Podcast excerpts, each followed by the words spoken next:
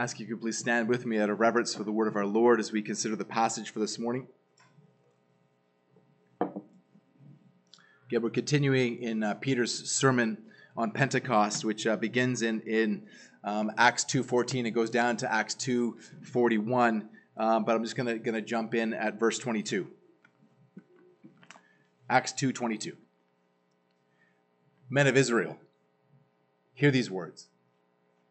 Jesus of Nazareth, a man attested to you by God with mighty works and wonders and signs that God did through him in your midst, as you yourselves know.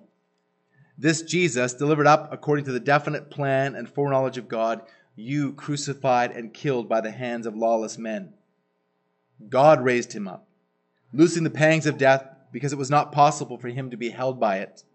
For David says concerning him, I saw the Lord always before me, for he is at my right hand, that I may not be shaken. Therefore my heart was glad, and my tongue rejoiced. My flesh also will dwell in hope, for you will not abandon my soul to Hades, or let your Holy One see corruption. You have made known to me the paths of life. You will make me full of gladness with your presence. Brothers, I may say to you with confidence about the patriarch David that he both died and was buried, and that his tomb is with us to this day. Being therefore a prophet, and knowing that God had sworn with an oath to him that he would set one of his descendants on the throne, he foresaw and spoke about the resurrection of the resurrection of the Christ, that he was not abandoned to Hades, nor did his flesh see corruption. This Jesus God raised up, and of that we are all witnesses being therefore exalted to the right hand of God, and having received from the Father the promise of the Holy Spirit, he has poured out this that you yourselves are seeing and hearing. For David did not ascend to the heavens, but he himself says, The Lord said to my Lord, Sit at my right hand until I make your enemies your footstool. Let all the house of Israel therefore know for certain that God has made him both Lord and Christ, this Jesus whom you crucified. Now, when they had heard this, they were cut to the heart and said to Peter and the rest of the, the apostles, Brothers, what shall we do? Peter said to them, Repent and be baptized, every one of you, in the name of Jesus Christ, for the forgiveness of your sins, and you will receive the gift of the Holy Spirit. For the promise is for you and for your children, and for all who are far off, everyone whom the Lord our God calls to himself. And with many other words, he bore witness and continued to exhort them, saying, Save yourselves from this crooked generation. So those who received his word were baptized, and there were added that day about 3,000 souls. This is the word of our Lord. May he write its eternal truths upon his, our hearts for his glory and for the building of his church. Let's pray to get together. Almighty God, I believe in the Holy Spirit. I believe that your Holy Spirit is active and at work amongst your people. I pray that your Holy Spirit is active and at work amongst your elect, granting them repentance and faith, and sealing them in new life with Christ. Holy Spirit, I'm confident that you are able, through my weak words, to grant life in the hearts of unbelievers. I pray that you do that this morning. I, I, pray even as we consider the children. Lord, we love the children of this church so earnestly, and we, we, we desire so deeply for them to turn from their sin and to find saving faith in Christ. Help them, I pray. May, may something of these seeds that are sown this morning come to germination through your work, Holy Spirit, causing the roots to grow down deep in Christ. And Lord, if there are others gathered here this morning, here in the sound of, of my voice, if they are not yet regenerate, we pray that you would grant life, Holy Spirit. And we pray that in the hearts of your people that you would cause us all to reflect and to worship you, Lord Jesus, for all that you have accomplished Lord, for your crucifixion and for your resurrection and for your ascension. Help us, Lord, to rejoice in all that you have done for us, and rejoice in this great salvation. Lord, where, where we still walk in unrepentant sin towards you, we, we pray that you would would prick our conscience through the power of your Spirit. And that you would grant us repentance. Even as we have already repented unto life, help us to repent of patterns of sin in our lives, that we might live for your glory, that you might be exalted in our midst. Again, we pray all of these things confident in the work of your Holy Spirit for the glory of God and for the advance of your kingdom. For we pray in Christ's name. Amen. Please be seated.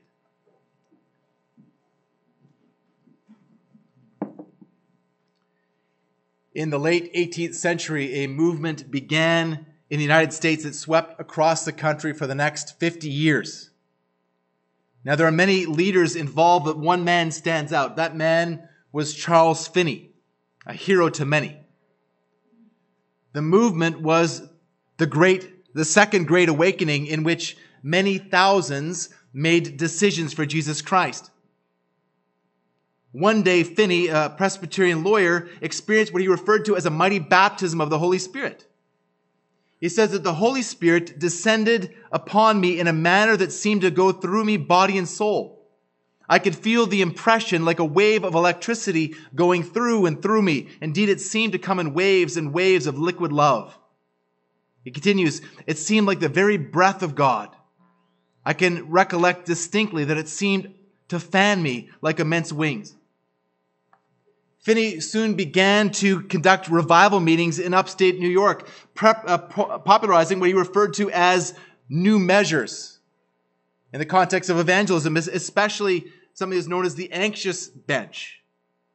This anxious bench was a, a, precursor to what we know as the altar call. The anxious bench was a bench that was up at the front of the church where people who were affected by the sermon could come and, and sit and receive prayer for, for conversion. Finney and others like him manipulated people's emotions so they would make a decision for Jesus. You see, Finney's conviction was that revival was not a miracle, but a purely philosophical use of the constituted means. He felt that revival was engineered. As he declared in his book, it's recorded the lectures on revival, he said, First, we need good marketing. This is Finney's own words. First, we need good marketing. Second, we need protracted meetings. It's long meetings to maximize the psychological pressure on sinners to make decisions for Christ. Third, we should press the individual sinner and address him directly from the pulpit. He would call people out the, from the pulpit for their sins. Um, and, and he would invite them to a smaller decision, namely to come forward to the anxious bench and then continue to urge him there and to make his final decision for Christ. Finally, he said we should create an emotionally charged atmosphere. Again, in his words, he says the evangelist must produce excitements sufficient to induce sinners to repentance. That, my friends, is heresy. That's heresy. That's just the beginning of Finney's heresy. Finney was a five point Arminian who believed in sinless perfectionism and denied justification by faith alone. And Finney has been set up as the, as the pattern for modern revivalism in North America and around the world. There, there was a, a shift from, from what was true revival to revivalism, and we see the continuation of that to this day. It wasn't just Finney false doctrine and man centered high pressure tactics characterized the Second Great Awakening and again have continued to do so. Conversion does not result from praying a prayer, simply praying a prayer or, or raising a hand or, or walking down an aisle during a church service. Conversion comes from the regenerating work, nothing less than the regenerating work of the Holy Spirit in the heart of a sinner, enabling them to repent and to believe. So then I think as you can see, each word in the term second great awakening is a misnomer. The second great awakening is, is not the second, nor was it great. nor was it an awakening. It's not the second, and that it had very little in common with the first awakening, first great awakening. In the first great awakening, there were many thousands of genuine conversions under men like Jonathan Edwards and George Whitefield.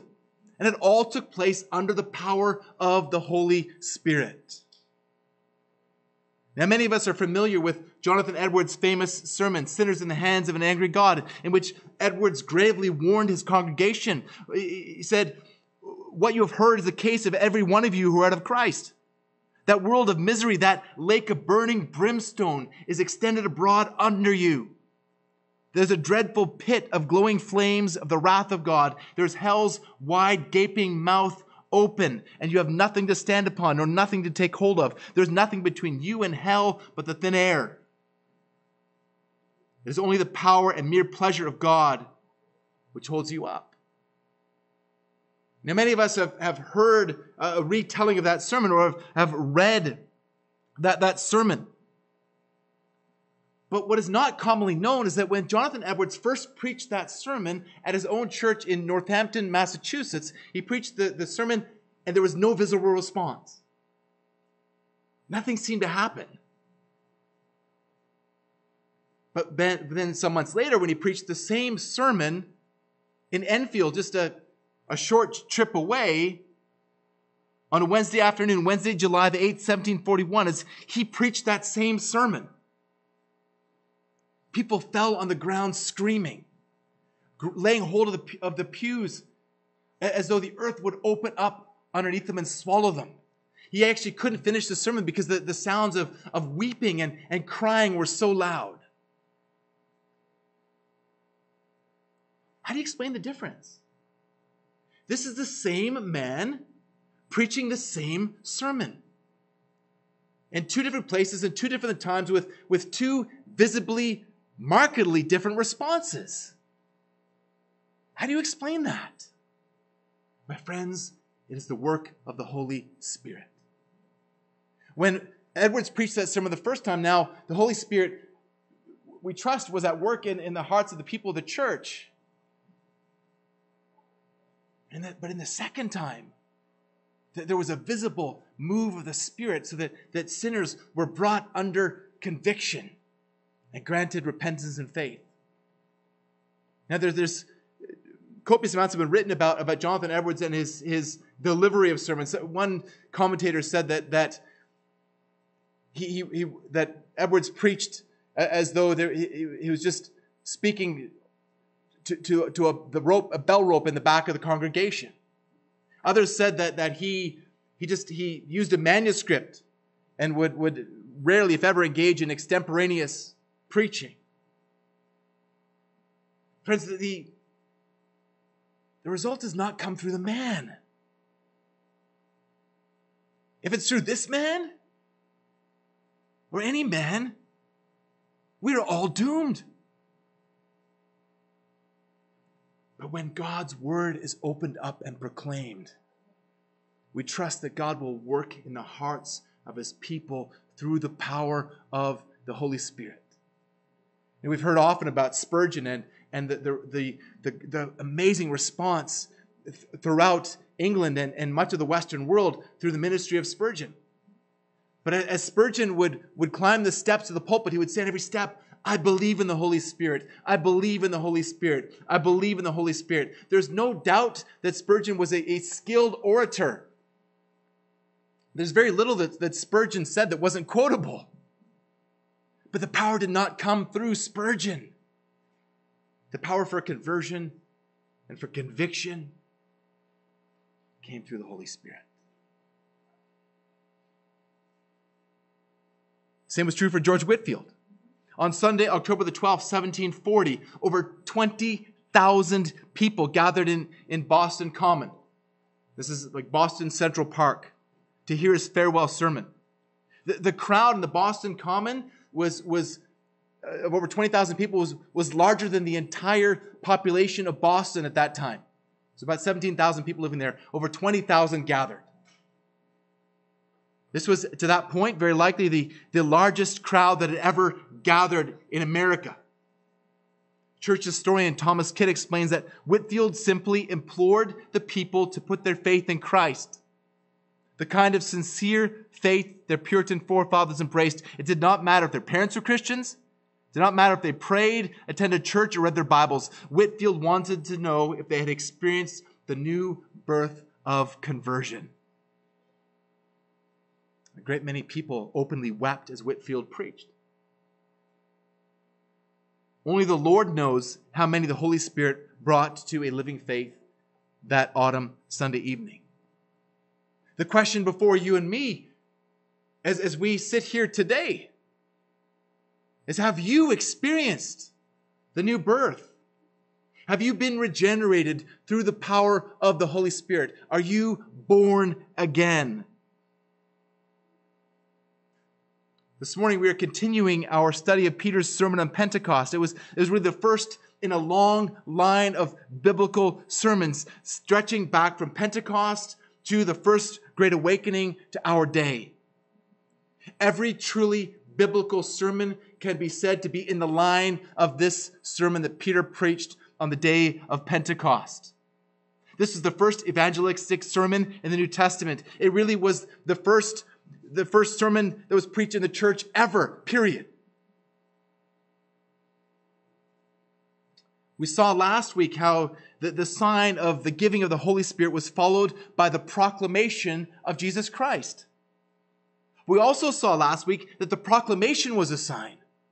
Right? We, we saw that, that Peter is answering the question uh, that was asked by the, the multitude of diaspora Jews who had gathered at the sound of the rushing wind when the Holy Spirit filled the gathered disciples and they, they praised God in various languages. Peter's answering the question, what does this mean?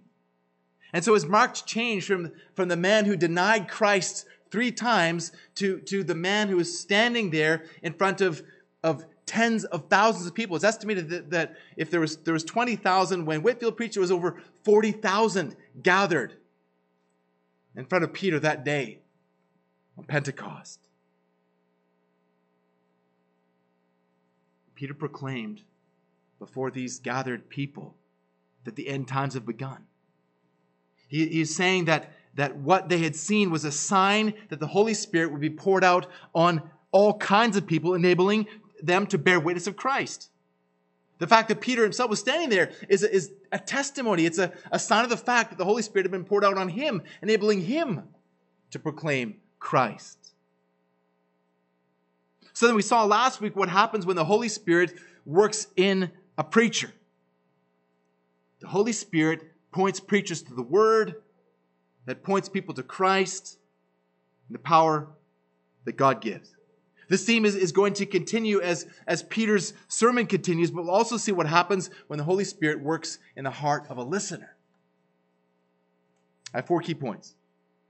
Verses 22 to 23, the crucifixion of the Lord verses 24 to 32, the resurrection of the Lord.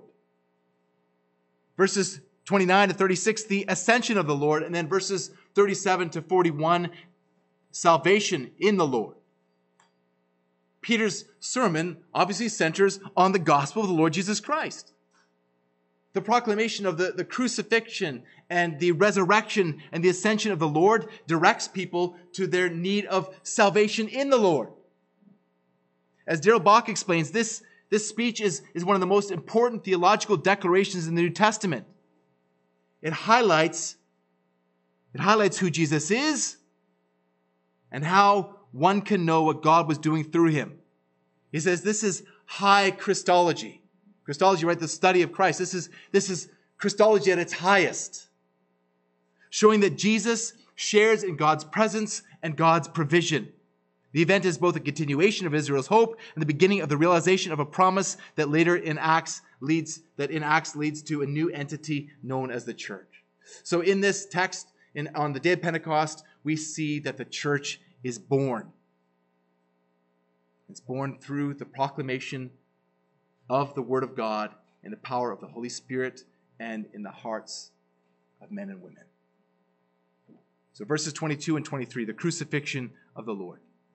Peter begins. Men of Israel, hear these words. Again, the formerly timid Peter is commanding the, the gathered crowd to pay attention. What he's about to say are the most important words that they have ever heard. And you had better pay attention as well. Because these are some of the most important words that you have ever heard. Jesus of Nazareth, a man attested to you by God with mighty works and wonders and signs that God did through him in your midst, as you yourselves know. This Jesus, delivered up according to the definite plan and foreknowledge of God, you crucified and killed by the hands of lawless men. God raised him up, loosing the pangs of death, because it was not possible for him to be held by it. That there are arguably no more important words in all of Scripture. Every, all of Scripture is, is important. All Scripture is vitally important. But this is up there with, with Romans 3 and, and, and Psalm 22 and Isaiah 6 and, and, and Isaiah 53, these, these glorious passages that, that highlight the gospel of Jesus Christ for us. The death and the burial and the resurrection of Jesus Christ is an undeniable fact. But again, the question for you is are you a beneficiary of Christ's death and resurrection and ascension. It happened. But did it happen for you? Are you now living under the benefits of what Christ has accomplished and is accomplishing and will accomplish? Have you put your faith in the crucified and risen and ascended Savior? Is Jesus Christ your crucified and risen and ascended Savior? Is he your crucified and risen and ascended Lord? That, my friends, is the question that was before those who heard Peter's sermon 2,000 years ago. It's the question that is before you today. Jesus of Nazareth, the man attested by God with mighty works and wonders and signs that God did through him in your midst, as you yourselves know. Let's unpack this. Jesus of Nazareth was born in Bethlehem, but raised in the Galilean town of Nazareth, about 150 kilometers from Jerusalem. He was a man, but by God's attestation, he was no mere man. The Father himself had provided the evidence of this by accomplishing mighty works and wonders and signs through Jesus Christ in their very midst. They all knew what Jesus had done through God as, as Jesus himself had, had testified to the disciples of John the Baptist in Luke 7 22. The blind receive their sight, the lame walk, the lepers are cleansed, the deaf hear, the dead are raised up, the poor and the poor have the good news preached to them. This is what Jesus was anointed to do. And these things weren't done in a corner, but they were done before the eyes of, of all the people in the nation. Later, Jewish teaching, even in the Babylonian Talmud, acknowledged that Jesus did amazing things, but they attributed his work to sorcery. And those who witnessed his miracles handed him over to be crucified on the eve of Passover, as the Talmud also records. This was according to God's sovereign plan. Verse 23. This Jesus delivered up according to the definite plan and foreknowledge of God. Throughout Luke and Acts, it is abundantly clear that God knew that Jesus would suffer. Let's just look at a couple of passages. Luke 9 22. The Son of Man must suffer many things and on the third day be raised. And verse 44, let these words sink into your ears. Jesus, sorry, the Son of Man is about to be delivered into the hands of men. This, this all took place just prior to Jesus beginning his journey to Jerusalem, about a year before his crucifixion. Clearly, Jesus knew full well what he was going to do. Clearly, God knew full well what he was going to do. But God didn't just know what was going to happen, God planned what was going to happen. Jesus would suffer. Jesus must suffer. Luke 18 31 to 33. And taking the twelve, Jesus said to them, See, we are going up to Jerusalem, and everything that is written about the Son of Man by the prophets will be accomplished. For he will be delivered over to the Gentiles and be mocked and shamefully treated and spit upon. After flogging him, they will kill him, and on the third day he will rise. I hope you get the picture.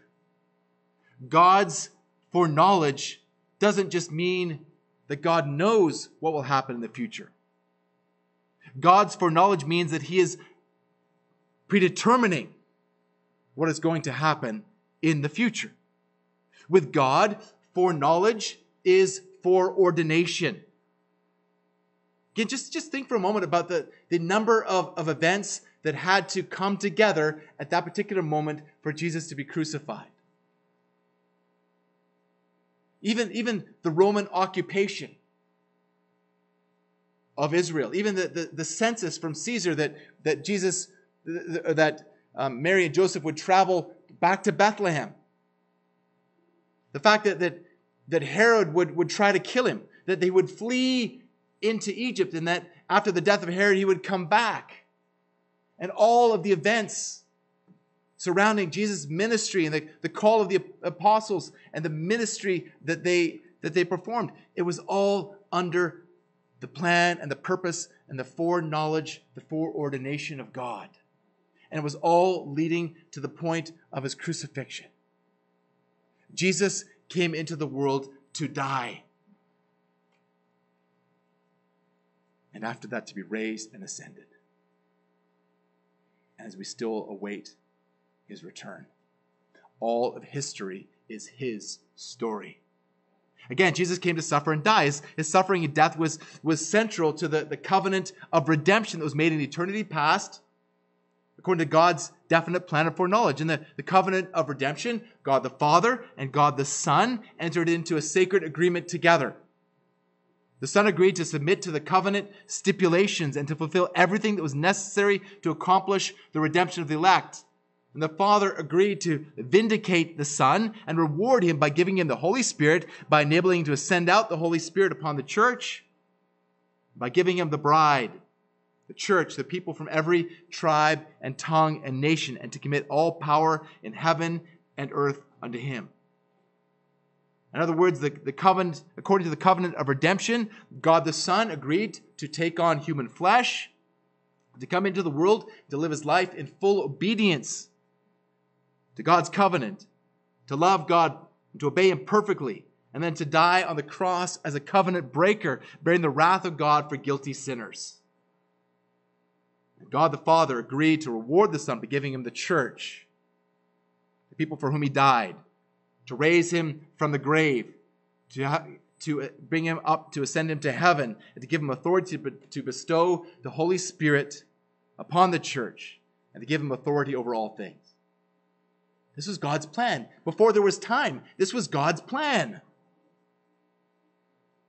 So the suffering and the death of Jesus was God's sovereign plan before time. But, Peter continues in verse 23, but you, Jews, crucified and killed Jesus by the hands of lawless men.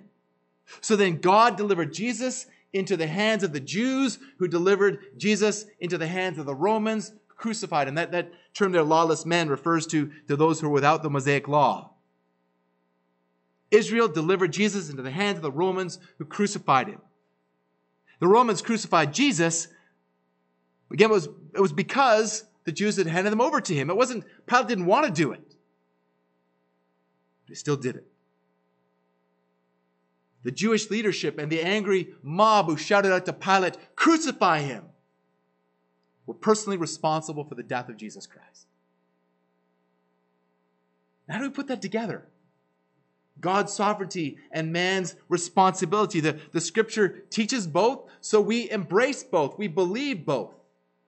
To us, it's a paradox. How can God be responsible and man be, or sorry, God be sovereign and man be responsible at the same time? This is, this is one of the greatest mysteries in creation. God did not force the Jews to act. They chose to do what was in their own wicked hearts. However, again, it was God's plan from eternity past. Everything about it was under God's sovereign control, and yet he was not the author of sin. So that's the crucifixion of the Lord. Now, with verses 24 to 32, we see the resurrection of the Lord. The death of Jesus wasn't the end of the story. Verse 24 God raised him up, loosing the pangs of death because it was not possible for him to be held by it. God raised Jesus from the dead to show that he was satisfied that Christ had paid for our sins and to vindicate Christ, declaring that he was in fact innocent, righteous.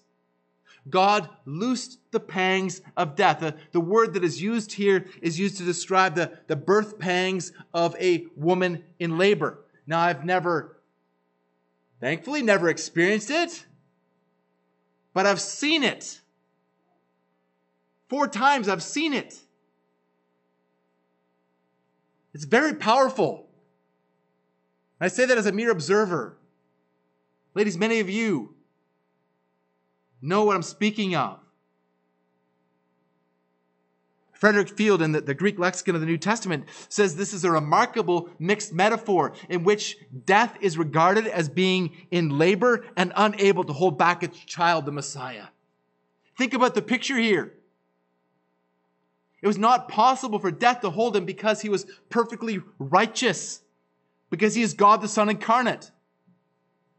Peter is saying that if, if a mother in labor could not hold on to a child is about, who is about to be born, how much less could death hold on to Christ?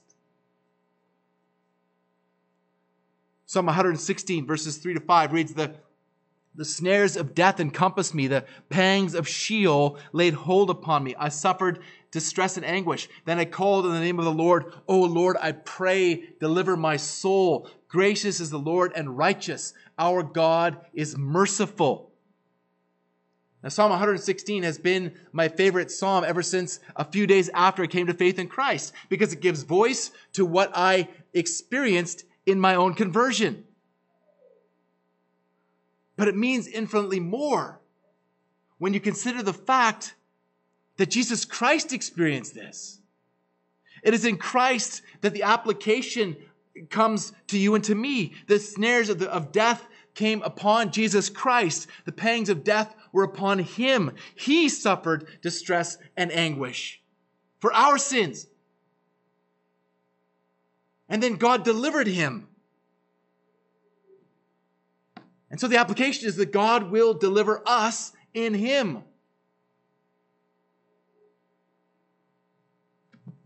Peter continues in Acts 22, 25 to 28, quoting Psalm 16, 8 to 11. Let's, let's just turn there together, please, to Psalm 16.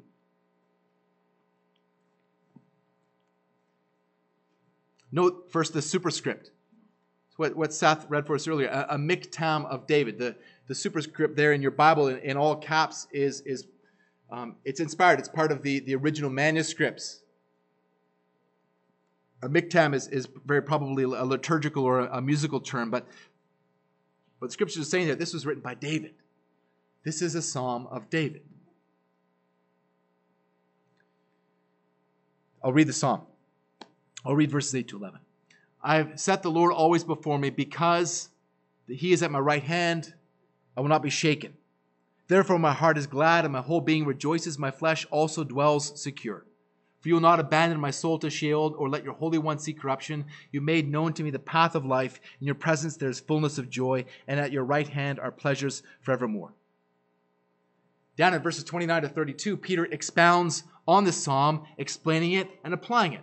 This psalm, he says, could not ultimately be about David because David died and was buried. His tomb was right there in Jerusalem. In Psalm 16, David is, is describing what he experienced, but ultimately, Psalm 16 is not about David. It's about Christ. Now, listen carefully. This is, this is an important hermeneutical principle. When you, when you look at the Psalms, or really any part of Scripture, you, you need to con- consider it in its original context. You need to understand what the original Holy Spirit inspired human author meant and how it was meant to be understood by the, the first hearers or readers, or in this case, singers. And once, once you have done that, consider, once you've considered the Psalms in the original context, you, you can then begin to, uh, to understand their ultimate but not different meaning in the New Testament. And it's only then that you can legitimately understand and apply these principles. So then, David, as a picture of Christ, experienced this in part, but Christ experienced it in the fullness. Jesus Christ fulfilled Psalm 16. David wrote this, Peter tells us, as a prophet, foretelling that what Jesus would experience and accomplish. He says in 1 Peter 1 10 and 12, concerning this salvation, the, the prophets who prophesied about the grace that was to be yours searched and inquired carefully, inquiring what person or time the Spirit of Christ in them was indicating when he predicted the sufferings of Christ and subsequent glories. It was revealed to them that they were serving not themselves, but you and the things that have now been announced to you through those who preach the good news to you by the Holy Spirit sent from heaven, things into which angels long to look. Without fully understanding, David foresaw the resurrection of Jesus Christ. And so, as, as, as Peter preaches this on the day of Pentecost, we need to understand, friends, that, that that Christ is not Jesus' surname. Right? Jesus Christ isn't his last name. Christ is his title. Christos in Greek, Messiah in Hebrew, means the anointed one, the one who was anointed by the Holy Spirit. The, the, the, it's actually should be probably the Christ, the Messiah, is who Jesus is. Yet he's the anointed one. He's the one who, is, as he testified in Luke 4 18 and 19, quoting the servant songs in Isaiah, is the, is the one who was anointed by the Spirit to proclaim the gospel. The one who is anointed to be the gospel. And so, even as, as David had a glimpse of these things, he's speaking of Jesus, who, even in the depths of his suffering, even in his death, never lost sight of God or what God had sent him to do. Even in his death, he lived in hope that God would not abandon his soul to Hades, which is the place of the dead. Now, when the Jews to this point considered resurrection, they really only considered the, the resurrection, the general resurrection that would take place at the end of history. But what Jesus was doing here was showing them something new he was resurrected three days later. After three days and three nights, Christ was resurrected from the dead. And what appeared to be victory for Satan and his allies was actually their defeat. They killed Jesus, but God raised him up. Verse 32, Peter says again, This Jesus God raised up. And he declares himself and, and those who are with him as witnesses.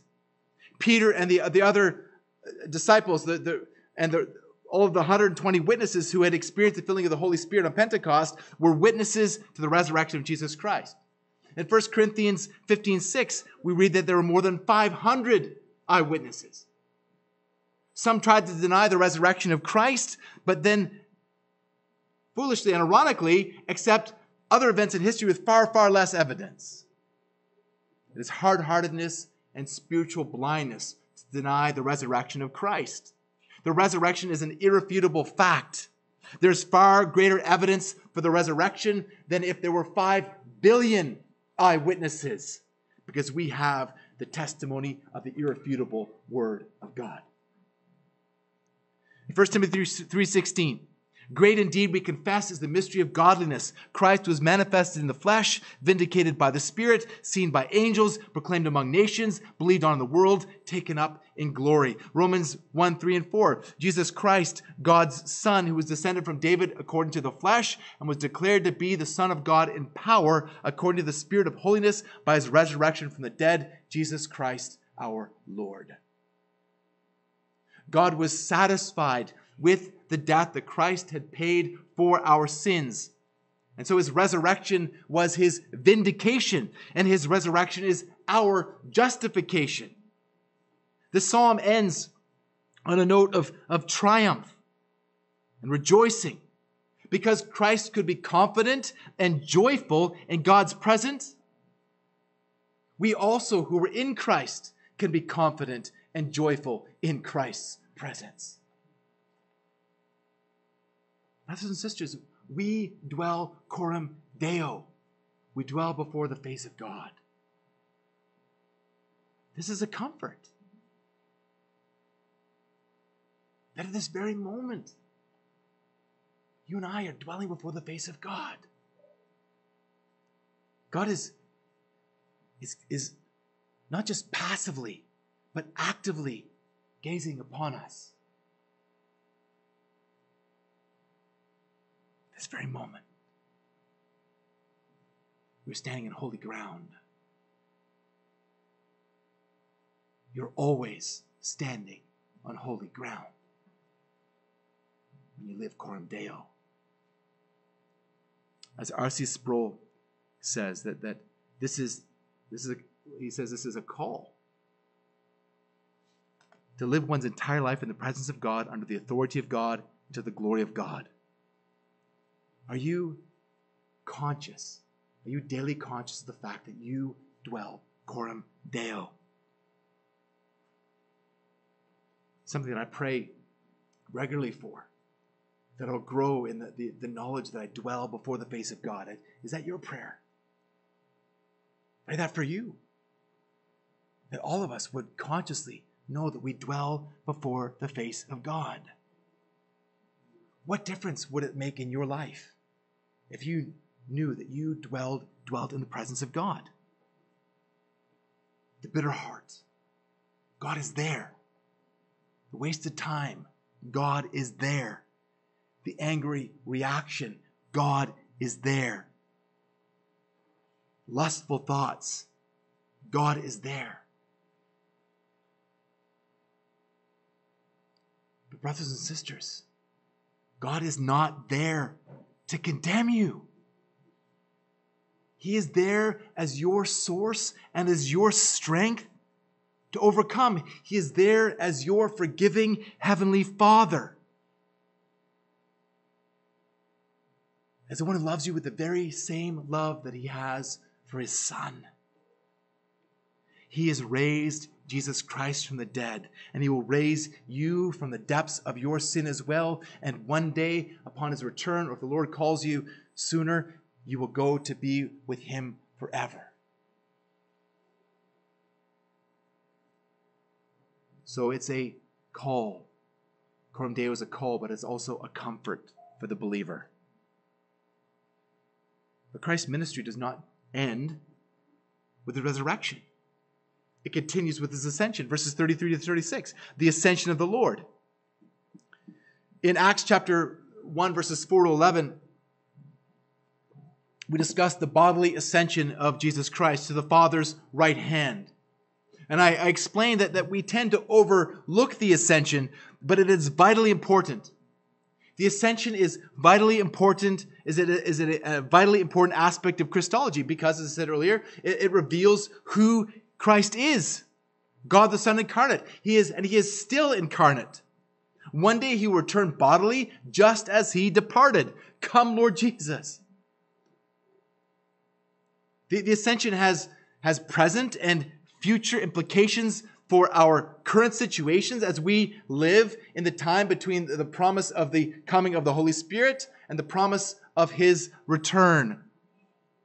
In fact, our salvation depends on the ascension every bit as much as it depends upon the crucifixion of Christ and the resurrection of Christ. If there is no ascension, there is no salvation. Now, I would encourage you to do more study on the ascension and maybe to go back and to listen to those messages again from the beginning of Acts. Again, in the ascension, we see who Jesus really is. Christ's ascension is his exaltation, it's his enthronement. As we discussed earlier, he received the Holy Spirit as a reward for his fulfillment of the covenant of redemption. And from this exalted position, he's given the authority to pour out the Holy Spirit upon the church. Acts 2:33 being therefore exalted to the right hand of God, and having received from the Father the promise of the Holy Spirit, he has poured out this that you yourselves are seeing and hearing. So Pentecost is the beginning of the fulfillment of that, and the fulfillment continues as to this day as, as every born again believer in Jesus Christ is filled with the Holy Spirit upon conversion. That gift comes through the exalted Christ. As the Nicene Creed says, Creed says, the Holy Spirit proceeds from the Father and from the Son. The biblical testimony, this is clear. John 15, 26. But when the Helper comes, whom I will send to you from the Father, the Spirit of truth, who proceeds from the Father, he will bear witness about me. In his messianic authority from his exalted seat at the right hand of God, Christ has poured out the Holy Spirit on the gathered disciples. Psalm 68 18 declares, You ascended on high, leading a host of captives in your train and, and receiving gifts among men. We spoke about this from Ephesians 4 8 some months ago when we began our study of the spiritual gifts. Christ gave gifts to the church for the ministry of the church. Christ gave each one of us gifts to fulfill the ministry of the church. And what Peter's saying here is that those who are, are gathered are witnessing Christ's messianic authority and his ascension is what has enabled Pentecost to take place. That with the pouring out of the Holy Spirit, Jesus Christ is working, building his church, again, through the Holy Spirit. The Spirit has filled the disciples and enabled them to bear witness of Christ in the languages of those gathered around and now has enabled Peter, speaking in Aramaic or, or Greek, to preach this sermon.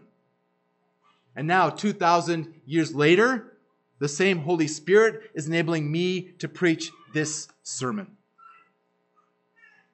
And again, as evidence, David turns to the Psalms explain what's taking place. He's this time quoting Psalm 110, verse 1. Again, let's turn there. Psalm 110. Again, notice the superscript, a psalm of David. The Lord says to my Lord, Sit at my right hand until I make your enemies your footstool. In this psalm, David speaks of God's king ruling in the midst of his enemies and finally conquering them. Now, David's kingship, again, this is initially about David, David David's kingship is obvious. But David is also a priest unto God. David experienced these things in part. David was, in a sense, a, a priest king, not in the line of Aaron, but in the line of Melchizedek, because he's now d- ruling over Jerusalem, the city in which he once ruled. In First Chronicles, we, we see David with a linen robe being numbered among the priests, or rather among the Levites carrying the ark. And also in First Chronicles, we see David in a, a linen ephod. This is priestly garb.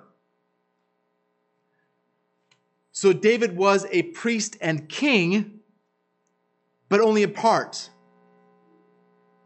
David is no longer a priest and king, but Jesus still is.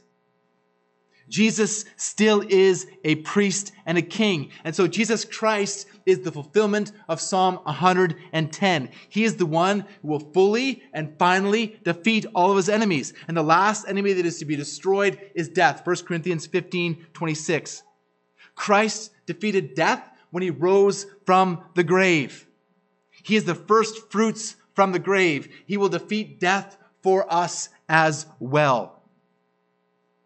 Now, Jesus had referred earlier to Psalm 110, verse, verse 1, and in Luke uh, 20, verses 42 and 23, to demonstrate that the Messiah, though David's offspring according to flesh, is also David's Lord. And here, Peter's reminding us that the ascension proves, again, who Jesus is as the priest king, the eternal priest king.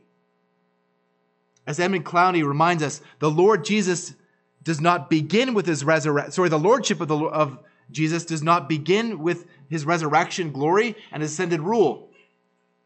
The divine lordship is his eternally. He shares glory and authority with God because he is God. So David closes his sermon with the words, Let all the house of Israel therefore know for certain that God has made him both Lord and Christ, this Jesus whom you crucified.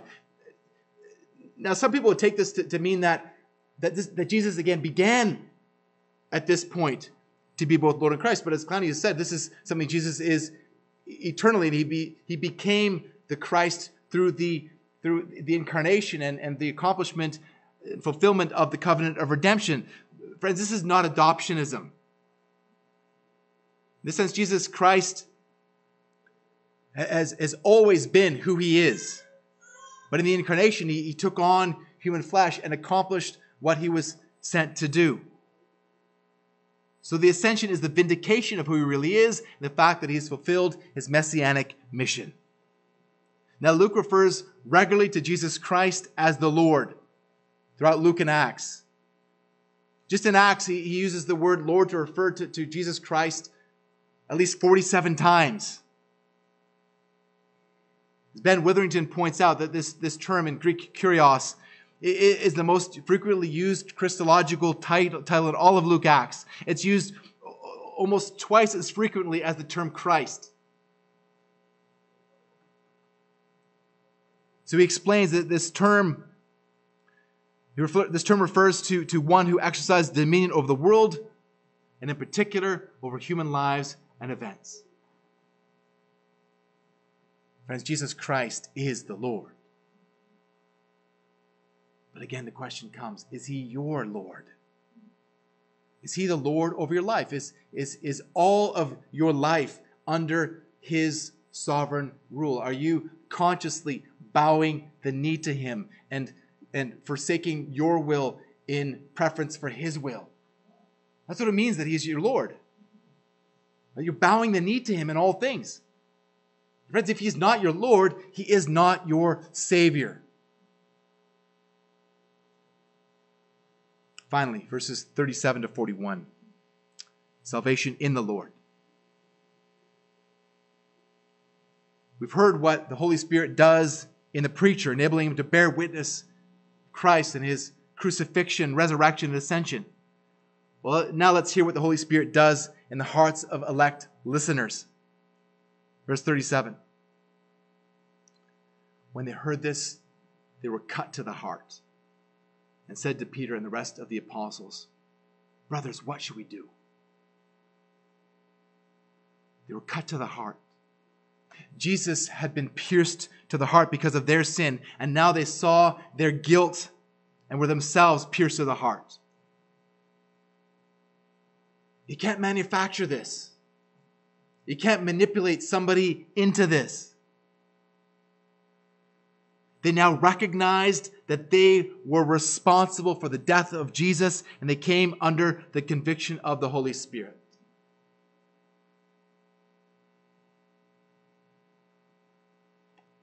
Have you recognized that you are responsible for the death of Jesus? For Acts 2.22 and, and 23, we can, we can say that, that yes, the Lord handed him over, and, and yes, that the Jews handed Jesus over to the Romans, and yes, the Romans crucified Jesus. But friends, you crucified Jesus. I crucified Jesus. It was your sin and my sin that necessitated his death on the cross. You and I are guilty for the death of Jesus. And the only response. His brothers, what should we do?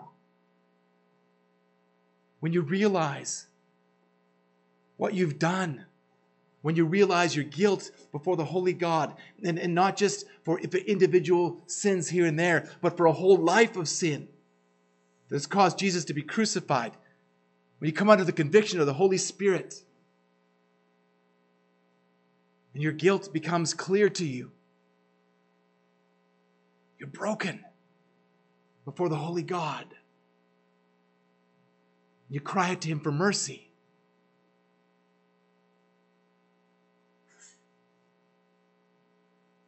As Derek Thomas says, that through his judgment, his enemies would be subdued before him, referring here to Psalm 1610. Their wicked hearts were conquered by Christ. Christ defeated his enemies in this sense by dying for them and making them his friends.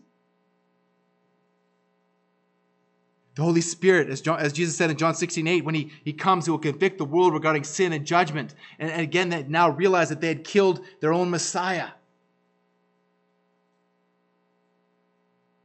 They've been granted repentance and faith. Again, they asked Peter and the rest of the, of the apostles, Brothers, what should we do? And so Peter told them, Repent and be baptized, every one of you, in the name of Jesus Christ for the forgiveness of your sins, and you receive the gift of the Holy Spirit. So the answer is repent and be baptized. Repent and be baptized. Again, so this is something they needed to do. But in reality, for your salvation, the only thing that you can do is repent and believe Christ which again is the work of the Holy Spirit. Repentance is a, is a gift of the Holy Spirit, and faith is a gift of the Holy Spirit. And repentance is, is not just a, a guilty conscience or a change of mind, it's a, it's a change of heart wrought by the Holy Spirit that leads to a change in behavior, also wrought by the Holy Spirit. But there you also work as one who has had your heart changed. Your behavior begins to change. This is a different relationship with God that leads to a different relationship with sin. And you will not repent until you understand the holiness of God and the fact that sin, that your sin necessitated the death of Jesus Christ in your place. When I began to be under conviction for my sin, I, I was initially aware that I affected many people with my sin. I began aware of the fact that there was not one person in my life that I had not harmed by being a selfish sinner. But I quickly began to be aware of the fact that I'd offended God with my sin. And with this came the first stirrings of repentance. Again, repentance is the gift of God, but we are, are still responsible to bear fruit in keeping with repentance by the power of the Spirit. Repentance is not always as Calvin says, repentance is not always follows faith, but is produced by faith. Repentance and faith bear fruit. Repentance and faith bear fruit. And so th- this, this command to be baptized is a fruit of repentance. Essentially, it means that, that baptism was an expression of faith and, and a commitment to, the, to Jesus Christ as Lord. Again, this, this harks back to Luke chapter 3 with the, the command of John the Baptist to, to, the, the, repentant people to repent and be baptized. However, the, the baptism of Jesus Christ is a distinctly different baptism from that of, of John the Baptist. 1 Peter 3:21 Baptism which corresponds to this now saves you not as a removal of dirt from the body but as an appeal to God for a good conscience through the resurrection of Jesus Christ. Now, now some like in the, the church of the church of God and the church of Christ they, they use and I use this in the sense of the denominations, they, they use these as proof texts for baptismal regeneration, that you need to be baptized in order to be saved. Friends, that is clearly not true. Baptismal regeneration is, is works based salvation. Every much as, as circumcision was a form of works based, or viewed as a work as works based salvation for the Judaizers. You're saved by grace alone, through faith alone, in Christ alone, for the glory of God alone. But again, faith works. Faith produces fruit.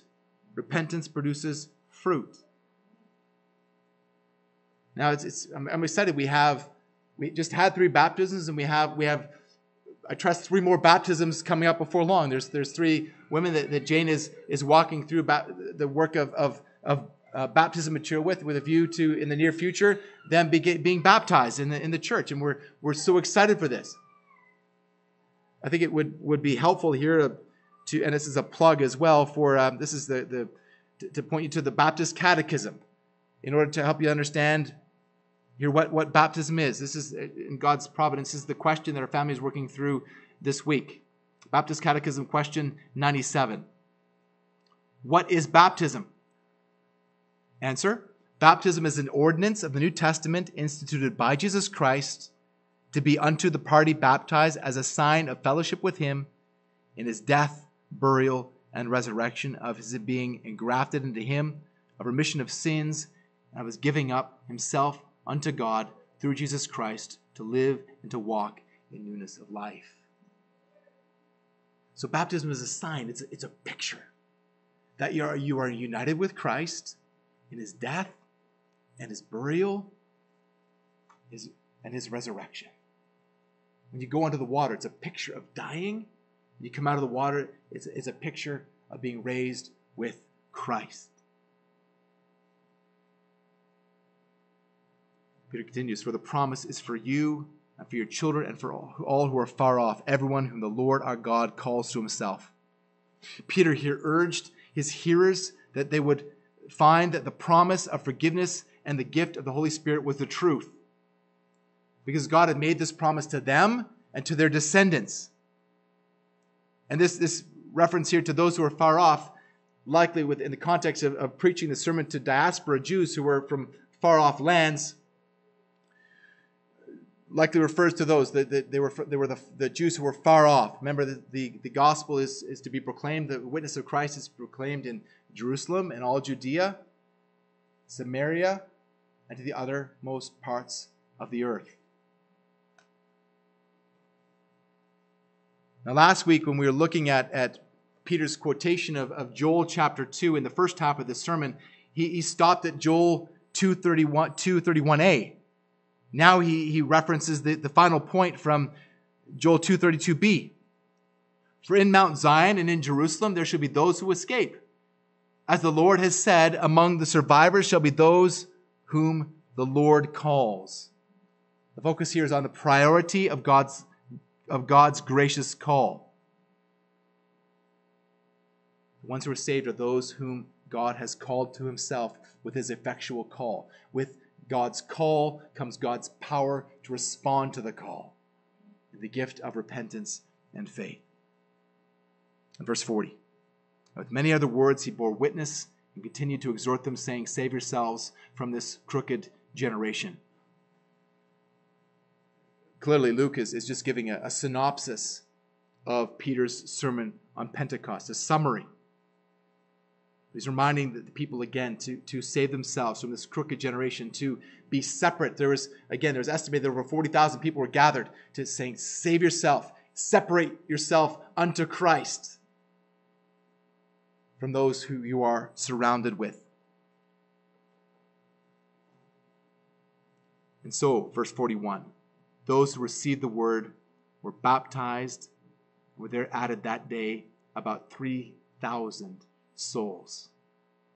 They received Peter's word. They, they, they heard it and they believed it and they responded to it with faith and repentance and they were added to the church. 3,000 people. So they started at the beginning uh, of, the, of Acts chapter 2, the day of Pentecost. On the morning of Pentecost, there were 120 people in the church. And now by the end of the day, there were around 3,120 people in the church. These are part of the, the greater works that Jesus said the disciples would perform in John 14 12. The church is born. And because many of these men and women were diaspora Jews from the surrounding nations, many of them would have gone out from there back to their homeland and, and churches would have sprung up all over the region. So not just one church, but, but the universal church was born on the day of Pentecost. 3,000 souls were added to the kingdom of God on that day. This is not in the work of Peter. This is, this is not through his winsomeness or his eloquence or is anything. This is through the ministry of the Holy Spirit in his heart and the ministry of the Holy Spirit in the hearts of his hearers. Earlier I spoke of, of Charles Finney. And it's, it's a, a, a little known fact that, that towards his death, towards the time of his death, he seems to have actually repented, at least of, of some uh, of, of the way that he had used man-centered means in order to, to cause people to make decisions from, for Christ. This is a, a quote from, from Finney. I've thought that, at least in a great many instances, stress enough has not been laid upon the necessity of divine influence upon the hearts of Christians and of sinners. I am confident that I have sometimes erred in this respect myself, in order to rout sinners and backsliders from their self-justifying pleas and refuges I have laid, and I no doubt, and I doubt not that others have also laid too much stress upon the natural ability of sinners. to the neglect of showing them the nature and extent of their dependence upon the grace of God and the influence of the Holy Spirit. He says this has grieved the Holy Spirit of God. Now, does he go far enough there? I don't think so. But it's very possible that, that he repented and acknowledged the truth of the gospel of God and the power of the Holy Spirit in regenerating hearts. As for Charles Finney's spiritual state, I really can't say. The Lord knows. But what is your spiritual state? Are you one who is truly born again? Are you one who is truly born again and is life it is in your life you are bearing fruit, the fruit of repentance, the fruit of faith? Is your life markedly different because of the work of the Holy Spirit in your heart? And as somebody who is born again, as somebody who has been given the Holy Spirit, are you praying for the advance of the gospel? Are you praying for, for more biblical preaching? Are you praying for revival? Are you praying confident in the fact that you know we look around at this country and, and we it, it grieves me deeply to see the way that this country has changed even in the last five years. And I'm tempted to get riled up in my flesh to, to call people, to command people to stop. Stop living for immorality. Stop doing this. Stop doing that. Well, who's that? Who am I? Who are you?